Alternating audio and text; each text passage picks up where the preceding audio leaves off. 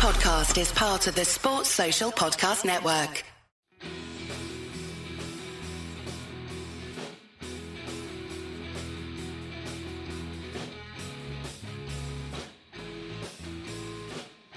Hello, welcome to United Hour. I'm your host, Imran, and today we've got a very special podcast with a very special guest. Um, he is the senior sports writer for The Times. I'd like to introduce you all to Matt Dickinson. Matt, welcome to United Hour. Thank you for inviting me. Plenty to talk about, I think. There's plenty of talk to talk about of United at the moment. Um, Matt has just recently published a book. In fact, it's out today, I believe, um, entitled 1999 Manchester United, the Treble, and All That.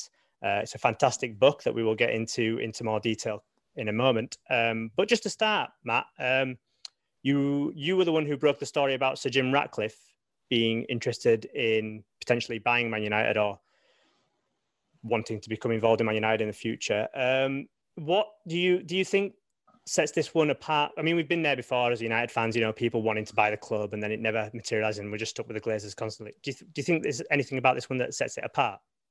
Well, I think it's different from from yeah the, the buyer's end in the sense of you know we we know that he is a very rich man for starters. We know that he um, is definitely interested in sport, both professionally and personally. You know, Ineos have got involved in all sorts of sports, including football at Nice in in the French league.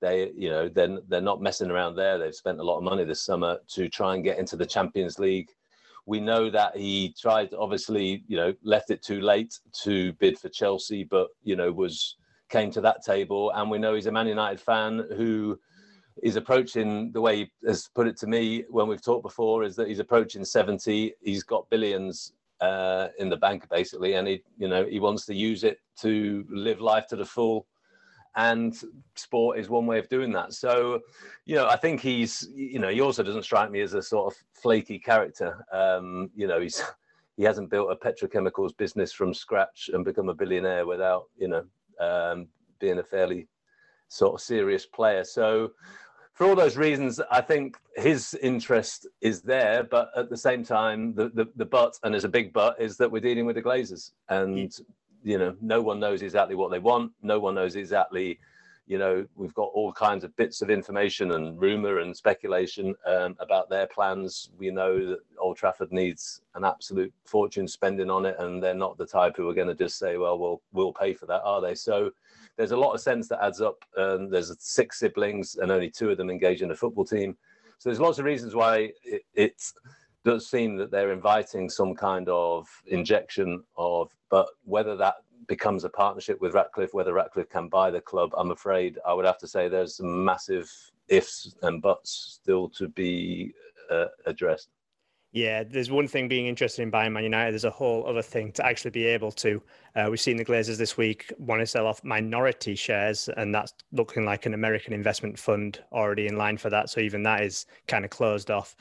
Um, from and from your perspective on the kind of inside tracking journalism circles, what impression of the like of the Glazers do you get in terms of their wanting this sticker? Do you, do you get much information from them at all? Is it is it it's, quite of a closed door compared to other clubs? Oh, it's it's you know it's the it's the most um, closed door in football almost. I mean, you know, we we we you know we pick around the, the, the sort of edges of the Glazers as much as we can, and you know there are two or three people who are sort of licensed to, to um, shall we say, speak on their behalf at, at times. But even that is sort of painful and comes out in a dribble and, you know, often is a question of sort of trying to read between the lines. I mean, I know in the last year since the Super League debacle that the, you know, Joel Glazer's come on a couple of Zoom calls. There's been talk of fan involvement and share scheme and stuff, but you know that's still to be proved to be more than platitudes. Um, you know, my, my approach to the Glazers as a journalist, it probably reflects a lot of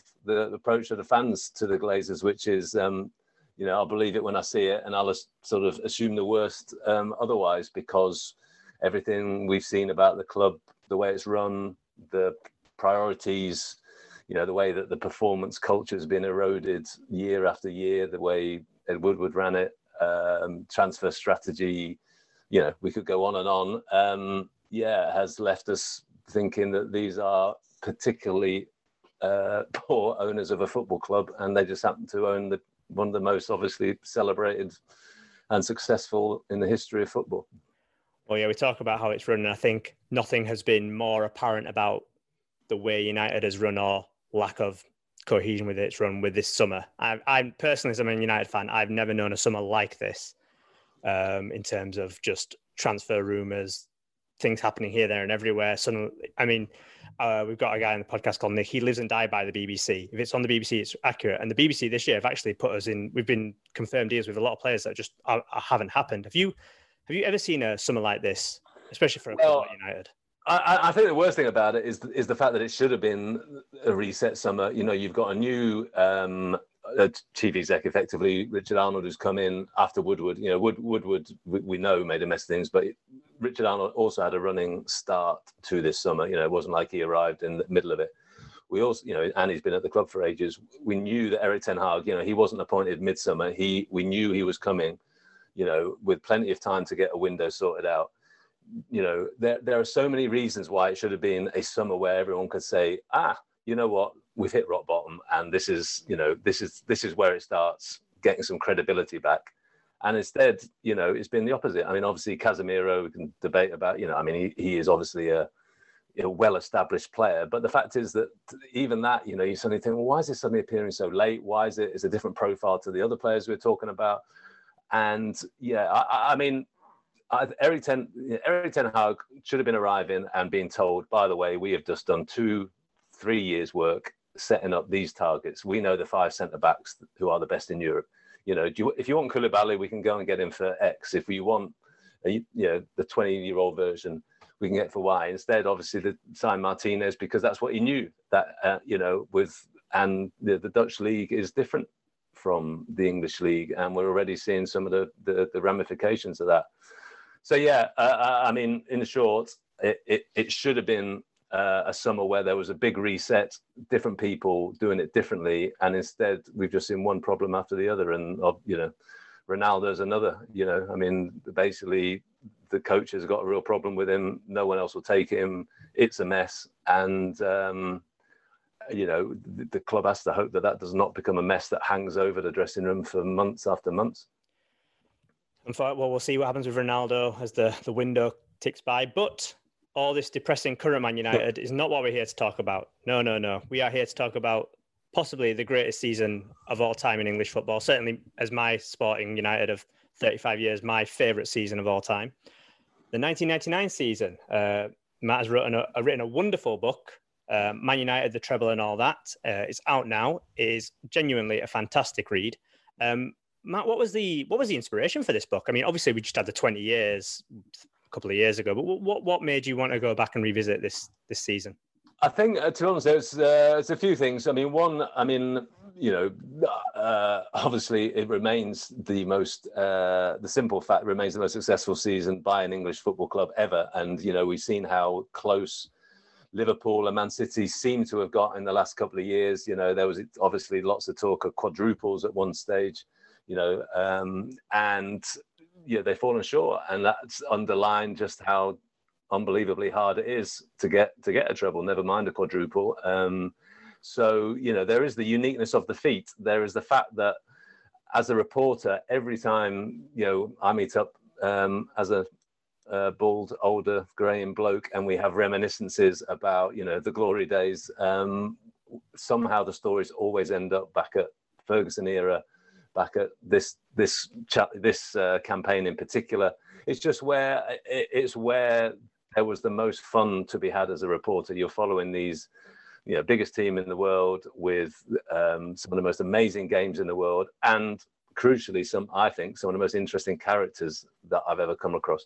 The feat is one thing, the treble, but actually, I think what makes hopefully makes this book interesting and makes the story interesting is that we are talking about a dressing room that is full of of absolutely mesmerizing people. Roy Keane, I mean, to younger audience, obviously they see him now as this, uh, you know, feisty, fiery pundit. I mean, imagine seeing that in midfield every week, um, and uh, the intensity of that. David Beckham becomes the most famous, you know, athlete on the planet. Gary Neville we see every week, who has become, you know, all these guys. Um, Peter Schmeichel, not just the, perhaps one of the you know, perhaps the world's greatest goalkeeper, but a huge, interesting character could go on. Yorke and Cole become this amazing partnership, and it's not just a partnership of skills and talents, but of personalities. And so, uh, you know, I was lucky enough to be there at the time to cover it, to be up closer then than we can get now. You know, in that time we travelled with the team on planes on European trips. We could be, you know, I've been lucky enough to do Gary Neville's autobiography. I did a book with Beckham, so there was a bit more of an intimacy as well. So all these things combined to make me just think, hang on a minute, this was the greatest season ever. It was the most fascinating season ever. It was the most dramatic season ever. It was the most amazing personalities. And uh, you know, there's a, if there's not a book in that, then um, I'm, in, I'm, I'm in the wrong job basically. Well, it's, it's told wonderfully well um, through many many chapters. Um, we were talking just before we came on about how I enjoyed the shortness of these chapters. Um, each one, I think, maximum maybe five, six pages each chapter. And did that come about organically through the fact that there's just so many characters, there's so many stories to tell? Yeah, it's a really good question, and it was it was like a eureka moment to understand. I can't claim the credit for myself. I, I, you know, I knew I wanted to go back there and see it, and I, also I knew what I didn't want to do is write some big stodgy, you know this happened in September, this happened in October. You know, it was. I wanted it to be chronological because that makes sense, but I didn't want it to be just a sort of report of matches that everyone knows about.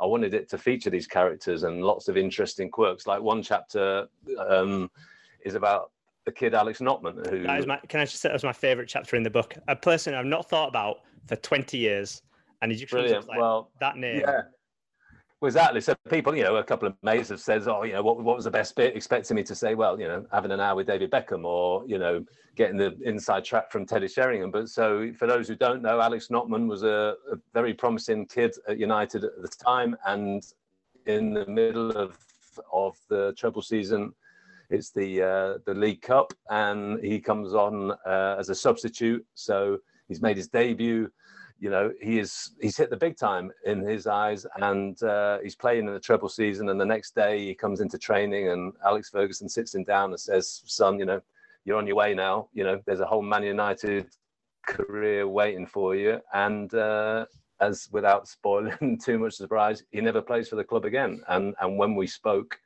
he was a gas engineer living near norwich. And you know, I, I, sort of I didn't know any of that when I first started the story. It sort of slipped off my radar, and uh, you know, I'm sure most United fans' radar. But I wanted to feature him because a it shows how thin the line is between you know glory and ending up as a you know with respect to gas engineer in Norwich, and b it just also underlines, uh, I guess, how special the Scholes and the Nevilles and Giggs and Beckham are to have made it, to have, you know, that, that line is that thin and it takes not just talent, but, you know, awful lot of character and luck and everything else to, to suddenly find you've played 500 games for Man United. So, yeah, so to, that, I guess, is one snapshot of where I thought if I do 99 chapters, I can bring in a character like Alex Notman, actually give him, I think, the, the space and the respect he deserves. Um, Whereas in another book, you know, a different format, you know, that could get reduced to a couple of paragraphs and almost feel lost in it. So yeah, I'm really pleased you like the format. It, it,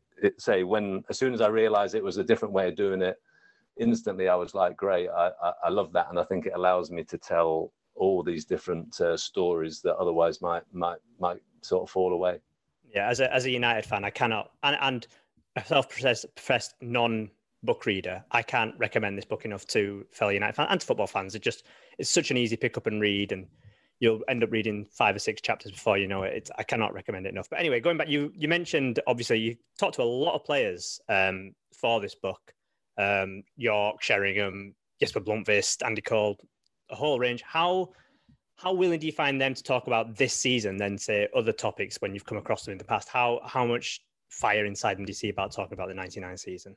Yeah, well, I mean, they were all. I mean, um, yeah, uh, I mean, the ones I got hold of obviously were, were.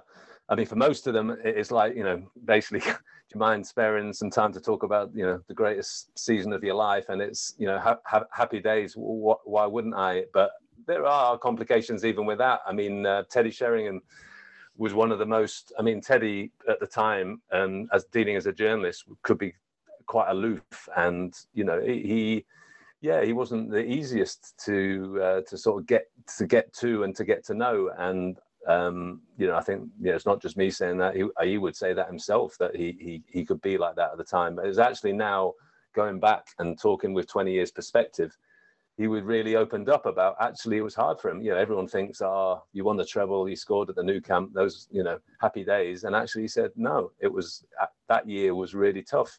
Um, he said his United career was really tough. He didn't feel he fitted in the dressing room that well. You know, there was a class of 92 sort of gang, and then there was Yorke and Cole, and he had a terrible relationship with Andy Cole that people know about. And what I didn't know about till we sat down and had never come out before was that he had this shocking relationship with Roy Keane as well. I mean, he, he wasn't he was about to he, he wasn't sure where to tell that story, and in the end, he just went, "Oh, you know, sod it. Um, uh, you know, there's enough water under the bridge, and um, yeah. So I don't know if people have seen the extracts um, that the Times had, but basically him and basically they were in a minibus with a few of the, the lads, and Keane suddenly turned around and basically tried to fight him and um, called him, you know, f off back to London, your Cockney and your Ferrari and your penthouse, and and it all kicked off, and um, Keane never spoke to him again for three years as as teammates, and. Uh, you know, it's we, we, can laugh about it now, but you imagine at the time, you know, you're in this dressing room, you know, um, and again, that's the, the complex dynamics of that. I, I just found fascinating. Everyone must think, or easily thinks, you know, they won the treble. They must have been this band of brothers. It must have been, you know, uh, this amazing team spirit. And it was just really interesting to me as a sports writer and studying greatness and what makes greatness. Actually, it's way more complicated than that. And and there was all this you know, Roy Keane and Peter Schmeichel at times wanted to rip each other's heads off. But I guess that's the genius of Alex Ferguson was that all this stuff was going on, and yet he kept everyone on the straight and narrow. And I, I, I guess it takes a special leader and a special manager to have these big alpha, you know, players in a dressing room, and you know, not just a few of them, to have you know, fifteen of them, and to keep them, you know, basically to allow a certain amount of uh, of um, you know macho feistiness, but somehow you know keep keep everyone's eyes on the prize, basically. Yeah, I think the thing that comes across really well in the book is just the characters of the like the, the obviously there's obviously a lot of football covered in the book and we talk about the games but it's really the characters of these people and what made them the people they are we talk about how andy cole's a bit of an introvert how roy keane is roy keane everyone knows how roy keane how gary neville is a bit of a pupil how close those guys were it's fascinating insight into these people as characters. Um, how like you? I don't feel like these days you just get a, a dressing room like that anymore. It's such a different time almost. Um, do you kind of miss it in a way? I do. Well, I think you know I missed. I mentioned before. I, I miss. We miss the intimacy as a journalist. I definitely do because, you know, I think it did. I think they certainly as well had a sort of boldness that that you know in dealings with with us, the media. They they you know used to have real old ding dongs. I mean, I think I mentioned, you know, in the book, I think I tell a story of once I did an inter- we were going out to the Borussia Dortmund 97 um, uh, semi final, um, the first leg, and I did an interview at the airport with Peter Schmeichel when I, I asked him, you know, how do you think this team would get on against the 68 team? And he said, oh, we'd, we'd probably beat them 10 0 because, you know, you see how fast they ran and how fast we run. And it, I got his point and he put it in context, but obviously stick that in the headline, and it, it, didn't look so clever. So anyway, and then he got injured that that for that game. United obviously lost one 0 in Germany, didn't make it to the final, and next thing I know, I've got a six foot four Danish goalie running at me on the way back, screaming, saying, you know, you stitched me up, you X Y Z, and uh, we had a, you know, we had a right old, shall we say, ding dong about it. But that's that's what that's what we loved as journalists that there was that relationship and you know it was Peter Schmeichel like we know, we got over it and you know it um, life life life moved on but I, I, loved the fact that there was that you know um, close up and personal they knew who we were um, and you know if you wrote something that someone didn't like you would hear about it quite quite soon especially obviously where Alex Ferguson was in, was mm. was so I don't want to be, you know, I'm probably in the danger of saying, you know, sounding too like, oh, they were the good old days. But I, you know, yeah, there's now to be a football reporter now is still an amazing job. But I do think, you know, now you tend to be dealing much more with agents or representatives or. Mm. the brother of the player, you know, the mum or the dad, rather than the player themselves. That's just shows how the media has changed, how the size of football fame and celebrity has changed as well. When we talk about characters, there is no, I feel, bigger character in this team than Roy Keane. And Roy Keane's an interesting one in this book because, I mean, to to give a bit of the book away, they're often split. It's split into chapters, and then often players will come up chapters, and the players take up chapters more towards the beginning. But Roy Keane, he's there throughout. He's always there. He's a menace. He's always there, and then he gets his he gets his call at the end, obviously when Juventus come into play. But I probably would say Roy probably mentioned probably the second most after Fergie, maybe. Do you feel like his his footprints are all over this season and all over this book? He is there a bigger character than Roy Keane, and the stuff that he did for the season is is incredible. No, I think it's, it's interesting you spotted that because I, I, was very conscious of it because I started off and the book again without know well I, I don't think it's spoiling anything. The, the book is actually bookended by Beckham um, effectively because he gets the sending off in the '98 uh, uh, World Cup, obviously, and he's coming back off that, and he's this national scapegoat, and um, and it finishes not just with the Nou Camp, but Posh and Beck's the wedding, um, you know, which sort of tells a bit of a circle of sort of redemption for, for him. But and I, you know, when I first started the project, I wondered if it was Beckham was going to be almost the, you know, the sort of the main character, basically the sort of you know hero, the sort of biggest hero of the story. But at, the more I did it, the more Keane 100% emerged as absolutely the sort of thread through the book, the same way he is through that team. Um, I think you know it was I, I, knew obviously he'd been injured the season before, but it was only coming to the research that and speaking to um, the physio at United at the time that I realised just how. So yes, it was a different, totally different Roy Keane that comes back. You know, he's, uh, you know, he he was just insanely competitive. He was determined to absolutely make the best of, of a, almost like a second chance after serious injury, and you know he, um, you know the chat I describe a tackle he does in the in the, the charity shield coming back where he just throws himself at the air. You know, he's coming back from a cruciate knee uh, ligament. You know, most players would be sort of feeling their way back, and he's like, "No way, I'm just, you know, I'm I'm coming at you, and I'm gonna get I'm gonna get my trophies back, basically." And uh, he, I, I think it's still one of the great underrated seasons. You know, he next the following year he wins um, PFA and Football Writers Players of the Year. It's it's nuts to me that he didn't um, win it that year. When I spoke to the players, I said, "Who was your who would have been your vote?" And they said Roy Keane by a mile. You know, I think Teddy Sheringham, even Teddy Sheringham, who obviously fell out with with Roy, said, if, "You know, if he wasn't there for a training session, it was less intense. This, you know, it wasn't just matches. Every day, Roy Keane kept this team on their on their toes to you know a sort of uh, you know in, insane level and and i think you know he was at his peak physically he was more determined than ever and he was you know he was absolutely the engine of of the treble it doesn't it doesn't happen without him you know and that's even without just sort of one-off games like Turin obviously away when you know it definitely doesn't happen without him no, um, but not as good as David Ginola. We have to we have to concede. That's... well, yeah. Well, I, would say I, I think I try and get my so yeah. For people who don't know, uh, David Gin, David Ginola wins the uh, Football of the Year that that year, which is still a sort of you know embarrassment for for for for the organisations that um, put him up there. I mean, he uh, you know he had a couple of good few. I mean, he was a, a wonderful player to watch, but um, he hit form at the right time.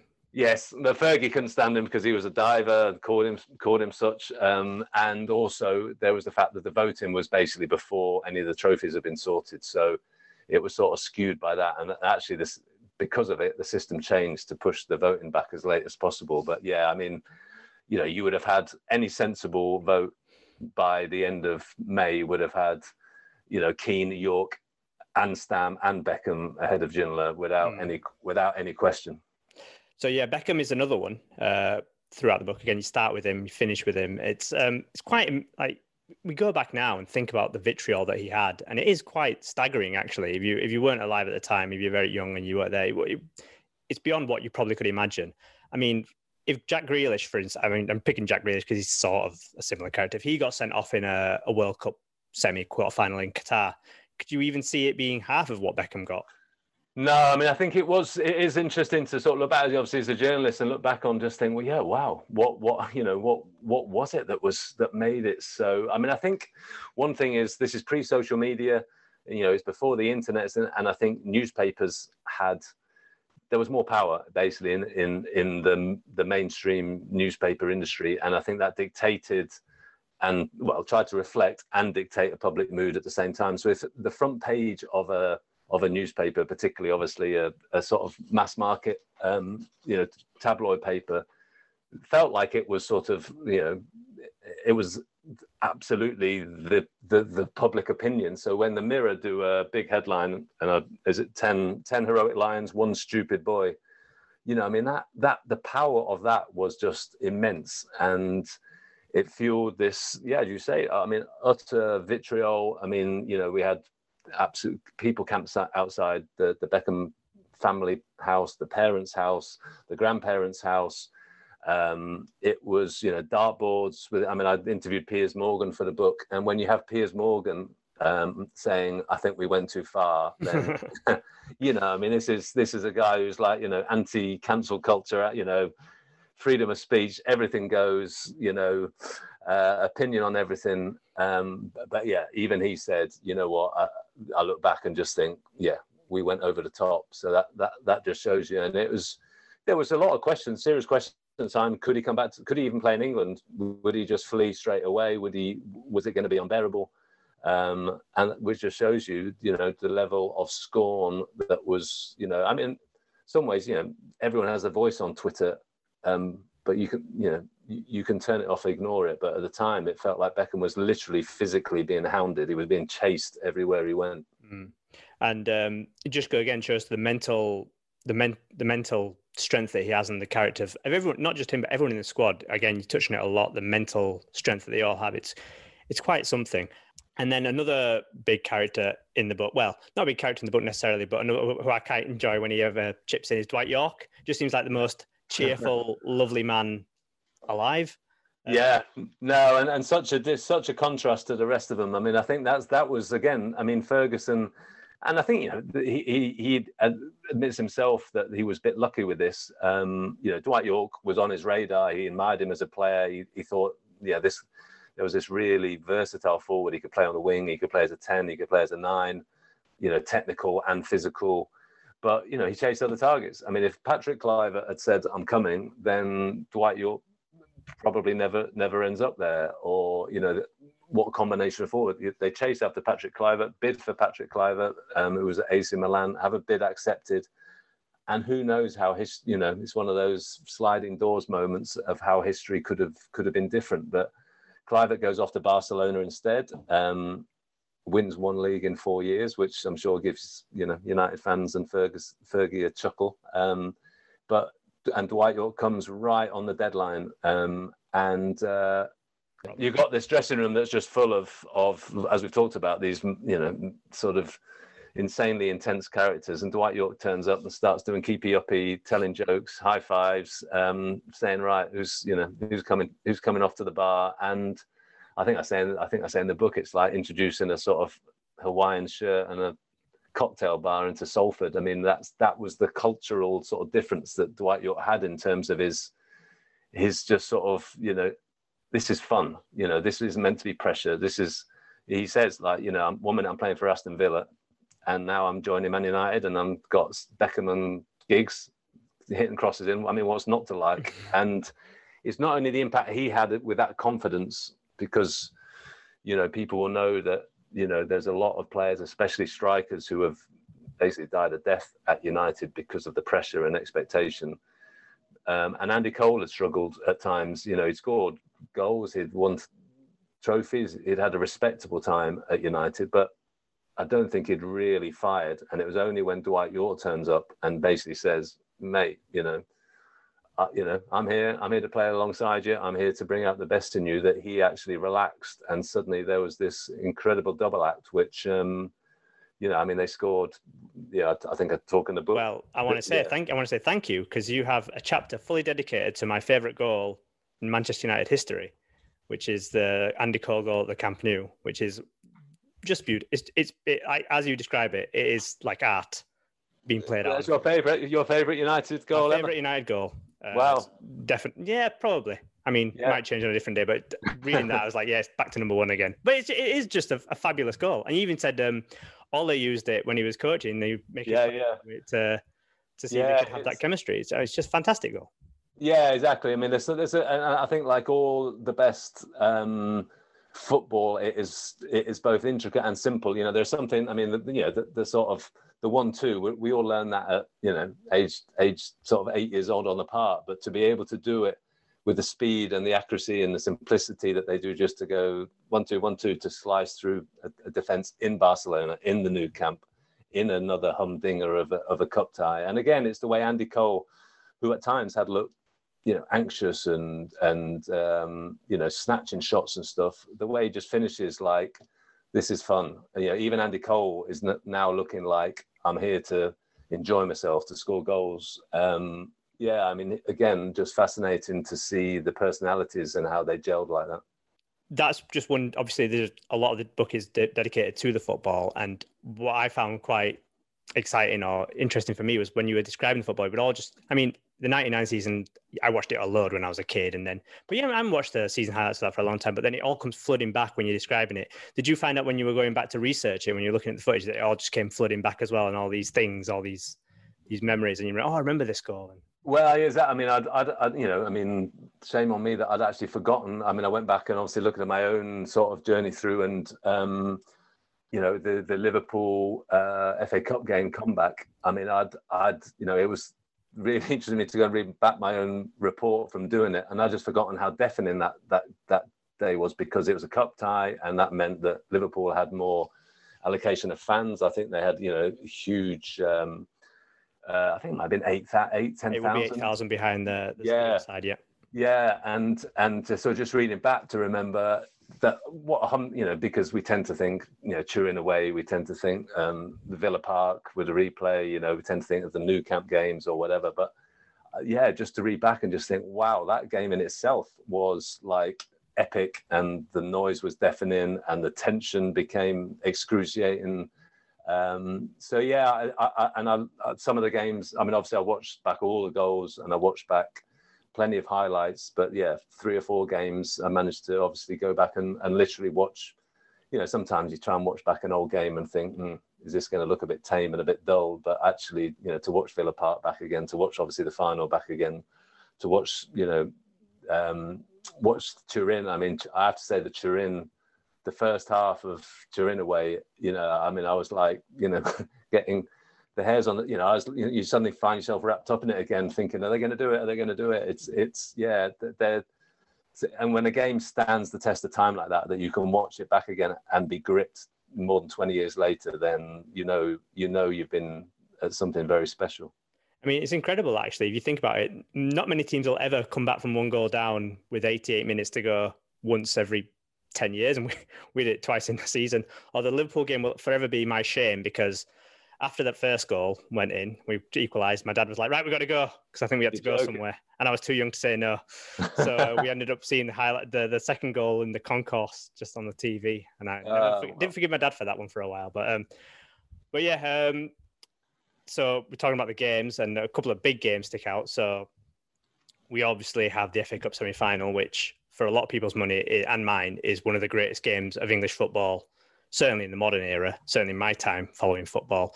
Um, I assume that's one of the ones you did go watch 90 minutes of, because what, what a great excuse to go watch 90 minutes of that game. Well, um, well, oh yeah, 120. Oh, yes, it? Yes, be 120, yeah, sorry, yeah.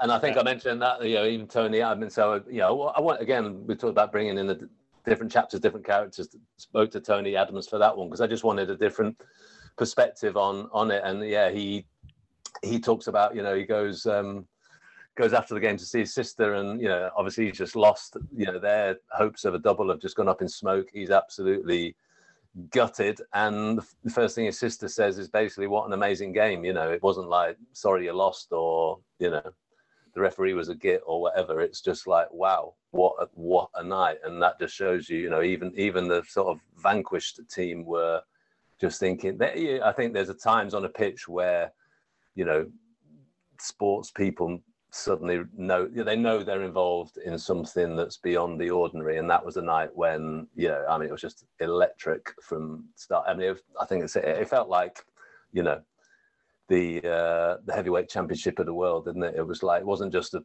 there wasn't just an fa cup tie. This was like who is the best team out there? And you know it's going to be a 12 round slugfest to find out basically yeah, we missed the days of the the Man United Arsenal rivalry. It was very intense back then, as you've detailed in the book. Um, is that your favourite Premier League rivalry? Do you think? Well, I think it is because the, the, you know I think the the managerial rivalry was so fascinating. You know, Fergie and Wenger was not just professional; that was personal as well. Um, you know that became, and and right at the start of it, you know, it was just blowing up then, and and uh, and I think the way that the there was a physicality to the you know i think the combination of styles made for a brilliant rivalry on the pitch as well. The fact that you know and um, gary neville was basically he he was very explicit that um, he thinks that the 98 going into 99 arsenal team was the hardest they faced because you know they were they were so tough and powerful and physical as well. Obviously vieira and petit coming in they didn't yet you know they had more speed in uh, in Overmars, and and I think he found that basically the the later teams you could they could bully a bit, you know, and Gary Gary in particular was one of those who who set about that bullying. But I think they've you know that '98 to sort of '99 time, and you know it was the the league title was decided by a you know a fraction basically. So I think for all sorts of reasons, you know, and you know basically you uh, you got to sort of believe what these players tell you, and they tell you that that was that rivalry at its most intense and at its most ferocious. And there was, you know, so little to separate, uh, you know, so little to separate the teams. I mean, Arsenal still feel like, you know, could have they could have done back to back doubles. You know, they were a fraction away. Mm. I would say it's worth picking up the book for all these different viewpoints of our players. As you said, like Arsenal players, later Bayern Munich, but their viewpoint on how these games went, and just, I mean, Paul Scholes touched on his um, his performances and in his typical Scholes uh, self-deprecating way. Um, obviously, another big game. Then we go on to the Turin game, as you said, like incredible stuff. Um, what was that like? Um, one being there at the time, but like going back there, did it bring it all again? Just bring it all back. I'm basically just here to talk about the good times. That's all. yeah, well, understand. I mean, it was good. It was just great fun to go back. I mean, I remember. I've got, I mean, I've got mixed memories of uh, Turin because the stadium. Um, any fan will know who went there. I mean, the stadium was was managed to be both quite new and an absolute shambles. Basically, it was um, Stadio delle Alpi. It was it only been built in the 90 for the 1990 World Cup and was already sort of falling apart you know, nine years later. And uh, it was so basically, you know, I mean, the world's smallest violin is going to come out for this, but the, there were basically the technology didn't work there either. And this is again pre Wi Fi and pre, you know, so I had the world's worst night trying to um, get my copy, file, yeah, write my copy and file it and stuff. So this absolute epic of a match is going on, and I'm basically punching my lap. Uh, you know, if it was even called a laptop then. Um, but it was just, uh, I think, say that half, the first half in particular, to go back and watch it is like, you know, it's, you know, obviously famously um, United go 2 0 down. And I think I write in the book at that stage, we I've literally started typing into my, you know, another another European campaign over. I think I turned to my colleague at the time and just said, "Oh well, that's that. You know, that's that then." Um, and you know, we're talking, we're talking to, you're talking Juventus away. Juventus have been to three consecutive European Cup finals. We're talking mm. Zidane and Deschamps and Davids and, you know, and Conte, who was just as mad on the pitch then as um, he's now he's now on the sidelines um, managing Tottenham. Um, but yeah, they were an absolute top team, and the idea that anyone could come back from two 0 down after 20 minutes was pretty much unthinkable. But mm. United did it, and uh, you know, they they by half time they were not just back in the game but dominant and flying, and uh, it was just um, you know, there's a picture of. Uh, Gary always talks of Neville always talks about a picture of him and Beckham at the end of that game. That the two of them are sort of arm in arm. I think they might be holding their badges and stuff. And he says that's possibly his favourite picture ever from football, just because this was the night when they just took that next step. And I think as they walked off that, they just knew this is, you know, I think it had happened at the Villa Park, and then to do that and then lurch straight onto Turin, I just think they knew this is there's something in the air here. There is something that is going on, and um, we've got to make the most of it. Well, speaking of giant rewrites, is there a bigger rewrite in the history of sport than the 1999 Champions League final?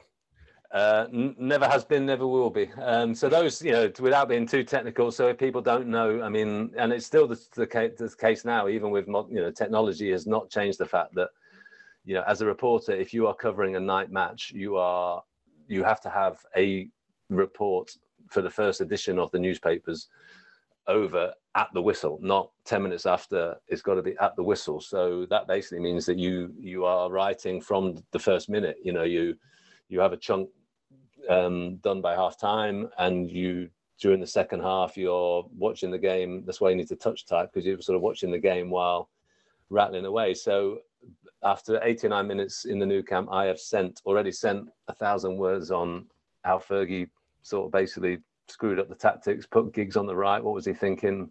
You know, um, had he picked the wrong team? Blomqvist has had a, um, had a nightmare. He's not been in good form. His confidence was gone. And you know the damp squib. So yeah, we've all, and I'm not the only. Yeah, we've all sent our stuff um, after nine, after 89, 90 minutes, and then Teddy Sheringham equalizes, and it's like, oh well, wow, amazing. It's it's one all. We're going to have extra time. We've got another thirty minutes to sort of you know get our heads straight and get our get our match report sorted out. And of course, bang, um, the most famous Man United goal in history, one of the most famous goals ever in history, flies in off uh, Ole Gunnar Solskjaer's boot, and at, at that point, you know, is the greatest noise you've ever heard. Um, but that which would have drowned out the screams in the press box of, "Oh my God, I've got about uh, 30 seconds to describe the most amazing football story in uh, in history." I can't. I can't imagine the contrast between I am witnessing football history with I need to do my job. well, it is. I mean, it's sort of like, and there is that sort of there's nowhere else I want to be on earth than this, and I'm lucky to be doing this job. And at the same time, you know, I am absolutely gripped with panic that, um, yeah, it's it's it's basically, you know, I think the turnaround came in 102 seconds, and we've got less time than that to sort of try and describe it. So I have to, know, I mean, I made a complete, which is sort of partly again why I went to write the book. I, I, I I'm not particularly proud of my sort of muddled attempt to put it right. I have to say, reading back some of my colleagues, yeah, they did a they did a much better job on the night. But it was you were just full of adrenaline. I mean, you know, you, you, couldn't be in that stadium and not be full of adrenaline. But as a reporter, yeah, you suddenly had this challenge of like, how how am I going to put this into words? I can I can barely believe what I've seen. Never mind, you know, explain it very well. Mm-hmm. So um, yeah, you sort of hope that you hope to use that adrenaline to to find the words to describe. Um, uh, I mean, I think actually the German. I spoke to the German commentator, and I think you know um, he's he actually said he stopped talking on German uh, TV because he said that I think he said you know how how do you describe the indescribable? It was like there was there was nothing to be said. It was just shock and awe, basically. Well, I wouldn't worry too much about your article. It's not like um, it's not like yeah, it's, it's not like thirteen year old boys were going out to buy every single paper the day after and then saving them for the rest of their life. That, that, that didn't happen. It's, don't worry. It's it's chip, and it's uh, it's famously chip paper uh, within 24 hours. But no, it was. Uh, I mean, yeah. I, I mean, there there is 100 percent nowhere else you want. You know, I mean, that's one of those nights where, you know, say we're still talking about it now, and and I'm still writing a book about it now, and and it's it's. I, I have to say, I, watched that back for the book, I must have watched that back a hundred times. Those those three minutes, and I've got teenage sons now, and I you know made made them sit down and watch. And to be fair, they were just like proper goosebumps. You know, even even just watching that back now on any day, I, I think it's impossible to watch it without having goosebumps because it's it is such a you know not to win any game like that would you know is mad to win the champions league final that clinches the treble that ends all those years of striving because that's the other thing people you know i hope it comes over in the book people have to realize just how how much had gone into trying and failing to get this European crown back. You know, it had been years of of of, of failure and and mm. and you know um, and wondering if it's ever going to be done. So you know, so so much emotion and um, was was invested in this. Yeah, well, I've I've saved the biggest character for last, and that is Sir Alex Ferguson, of course. Um, I mean, the book actually starts with, and I didn't know this, um, and I won't give too much away in the book, but a, a, very frank conversation between him and our chairman at the time, Martin Edwards, um, about Fergie's commitment to the club, and I didn't even know that was a thing. So, but then you throughout the book, you just see like what an impact he has on every single player, on every single facet of Man United, um, and then obviously to get this crown of glory, will there be an ever ever be another like Sir Alex Ferguson? I, I, don't think there there will be because I don't think it's almost I don't think it's actually possible for there to be another Alex Ferguson. The way he ran a club from top to bottom is just it doesn't happen now. I mean, you, you know, we we talk about uh, started off obviously the conversation about where United are now, and you know that the, the, any club now, you know, you can have a big manager who's a, big character and and you know his his presence is felt everywhere in a club. I'm sure at Liverpool, Jurgen Klopp is you know his presence dominates that club, but he wouldn't expect to run, you know, every single department the way, you know, they have their own recruitment department that is, you know, got a huge team itself now that's and, and it wasn't it wasn't like that then you know Ferg, alex ferguson knew everything and everyone who was inside that club he you know he he was in at seven o'clock every morning on top of it, I mean, I talk about this was the old Cliff. This was the last year at the Cliff training ground, which you go back to now and you can't believe that the greatest team ever came from it, you know. But that was fascinating in itself because it was this tiny, crammed, cramped training ground, and that meant everyone knew everyone else's business, and you can be sure that Alex Ferguson knew everyone else's business there as well, and he he was um, just the most the most uh, well, uh, and I hope again this comes through tactically. These were quite basic times. This was not you know, Pep Guardiola football where he is you know intricately moving someone three yards and talking about you know right we switch from you know four two three one to two three five. You know you know there, there was not that choreography now. that Ferguson was not some you know guy who reinvented tactics. Above all, he was a psychologist and a motivator. Um, but he did that in a way that is, I think, untouched, will perhaps never be touched. He was a genius at it. He knew how to put fire in the bellies. He knew how to smell when a player's mood wasn't quite right or when their confidence wasn't right, quite right. Doesn't mean to say he didn't know footballers and understand it. You know, he knew when, okay, right, we need Nicky Butt for this game, not Paul Scholes, or we need Teddy Sheringham for this one, not, you know, Dwight Yorke, whatever. You know, he was smart, but I think his ability to tap into people was very, very special. And that's what kept him. I mean, I remember Roy Keane. I mean, obviously, him and Roy Keane ended up having a big dust up, but I remember Roy Keane summing it up and saying, you know, Alex Ferguson knew what to say every day for 25 years at Man United, whether that was a bollocking because he felt the mood had got too complacent, or whether it was a bit of empathy because he could see someone was having a hard time, or whether it was, you know, giving someone a few days off because he could just see that they were frazzled.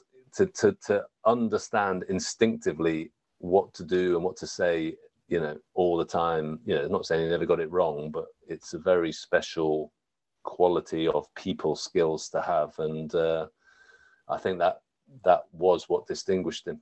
Mm. And uh, obviously, just the greatest uh, achievement in this club's history, um, in English football history, we said the treble. Uh, will we see it again? Do you think? Well, I mean, it's almost a surprise we haven't. I mean, obviously, as I say, City, you know, City two seasons ago looked absolutely well set for the quadruple, um, and then obviously they they lose an FA Cup semi final and ultimately the Champions League final as well. Liverpool last season, you know, I mean, basically when City were losing on the final day of the league season, I was actually thinking, oh my God, am I going to have to rewrite this book? Um, take out words like unprecedented and historic. Um, I have to say, yeah, when they were City were two 0 down and to Aston Villa, I was thinking, um, yeah, this could be the yeah the biggest rewrite since since 1999, basically. Um, so, uh, you know, I think this, you know, we are in an age of super clubs now where, you know, there is this huge wealth which can hoover up talent. And I think partly because of that, we're, it is a surprise. I mean, I guess the one th- difference between England and other leagues is that we do have a very competitive league. So even if a city is flying high, there is a Liverpool chasing them down, or vice versa. Mm-hmm. Um, so on the what, you know, but yeah, I mean, clubs keep getting close and falling tantalizingly short, and um, I think it underlines how just underlines how special the achievement was, and and you know, United would it was seat of the pants so many games, and yeah, the ability to make those fine margins work for them again comes back to the partly the skill, but as much the character of a very special group of players. Mm, I mean, you put it the stats. There's a bunch of stats at the back of the book which I quite like, and you can see all the the results and times and all things. But the fact that United didn't lose a single game after the Middlesbrough defeat in December, the and the only team still in England to have not lost a single game in any competition at the back end of the season, it's very impressive. Um, and that's why this team, for me, obviously one of the greatest teams ever. Um, there was obviously debates and stuff, but this is a United podcast, so we're not going to get into those debates. This is the greatest team ever. Um, one other thing I just wanted to ask you about is so throughout the book as well, which I quite like as a quite little uh, breaks from the football, is just other things that are going on around the time, especially in nineties, like um, whether that be New Labour or um, Cool Britannia, these things. And how important was for you to like include those sort of things and to capture the the, the era, if you will?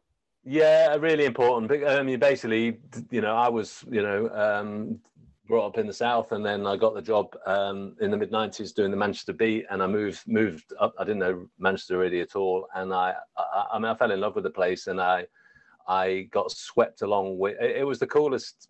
You know, I think all right. It's I, I can't think there was a cooler place to to live I mean, I know obviously the whole Manchester thing had started, you know, before then, but you know, I felt like I just arrived in this place that was, you know, erupting on so many levels. The you know, the music was cooler, the football team was, you know, the biggest and best. The fast, it was fashionable. It was, you know, um, I loved it. I say I absolutely fell for the place, and and so I wanted to capture that. I wanted to cap the, capture the spirit of Manchester itself and the city and the vibrancy of it. I wanted to, you know, I think they were fascinating times. Um, there, as you mentioned, Britpop and so on. There was a, a different air at the time, and and it was amazing to look back and just as you mentioned, New Labour.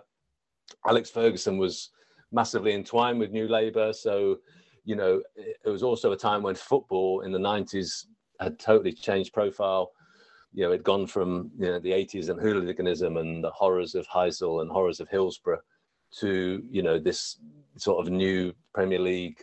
You know, um, yeah, it just took a different place in society. It suddenly became you know mainstream and popular, and, and the whole boom was taken off. And United were driving that boom. That's the other thing. You know, United. United were just way ahead of every other club in every aspect, you know, in terms of the, the profile and the scale and the popularity. And I, I, think there's a mini chapter about they were so popular that that spawned ABU, you know, mm. anyone but United. So I just wanted to, yeah, bring all of it together. You know, I was there, lucky enough to be at um, Maine Road watching Oasis. That's like felt like a sort of moment of the '90s. You know, um, so yeah, I wanted to bring all that in because as I reflected on the story, that was part of the joy of it all as well. That this Manchester had felt like to me had the best of everything you know had the best music had the best football team had the best nightclubs had, you know why um again that's I, I feel like i was you know doubly privileged to um to have all that as well well Matt, thanks for joining. Congratulations on the book. It's a great read. I can't recommend it enough to everyone, as well as all the anecdotes we've talked about. There's loads more. There's about the B Sky B takeover. You get behind the scenes um, anecdotes from various players who you don't even think about. There's stuff on David Elleray. If you're really a bigger David Elleray fan, there's some something for you there. Honestly, it is a fantastic um, read about one of the greatest seasons of football history. And as a as a United podcast for any Man United fan, I cannot recommend it enough. It's out now.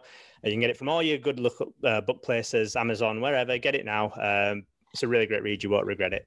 Um, congratulations, Matt, and uh, thanks so much for joining us.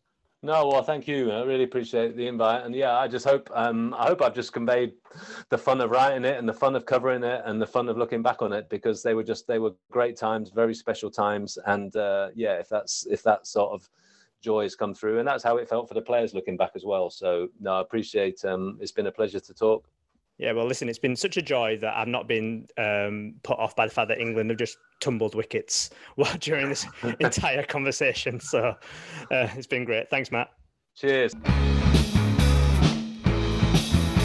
Yeah, a huge thank you to Matt there for joining us on the pod. If you want to give him a follow, you can follow him at Dickinson Times on Twitter. That's at Dickinson Times on Twitter. And yeah, his book is out now, available in all good and bad bookshops. Um, it's a great read, like I said on the pod, and yeah, just seek it out. It's a really, really good uh, read about one of the best periods of United's history. Um, before we go, just want to give a quick shout out to our sponsor Manscaped, as always. That's manscaped.com your go to place for all the below and above waist grooming needs. They now have a face razor as well as the razor for downstairs. So they've got everything you could possibly need for male grooming. And if you go there and give the code United Hour 20, you can get free shipping and 20% off your order. That's United Hour 20 for free shipping and 20% off. That's manscaped.com for all your needs. And that's it for the pod. Make sure you join us next week after the Liverpool game. We'll be talking about that game and what looks like the impending arrival of Casemiro. Uh, no spoilers for what I think. You'll have to find out that on the next pod. Um, but yeah, until then, cheers, everybody.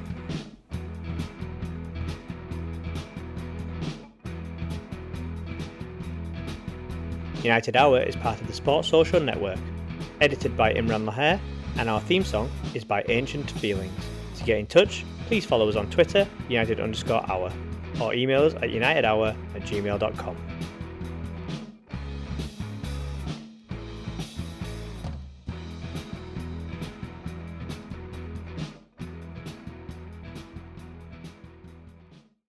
Sports Social Podcast Network.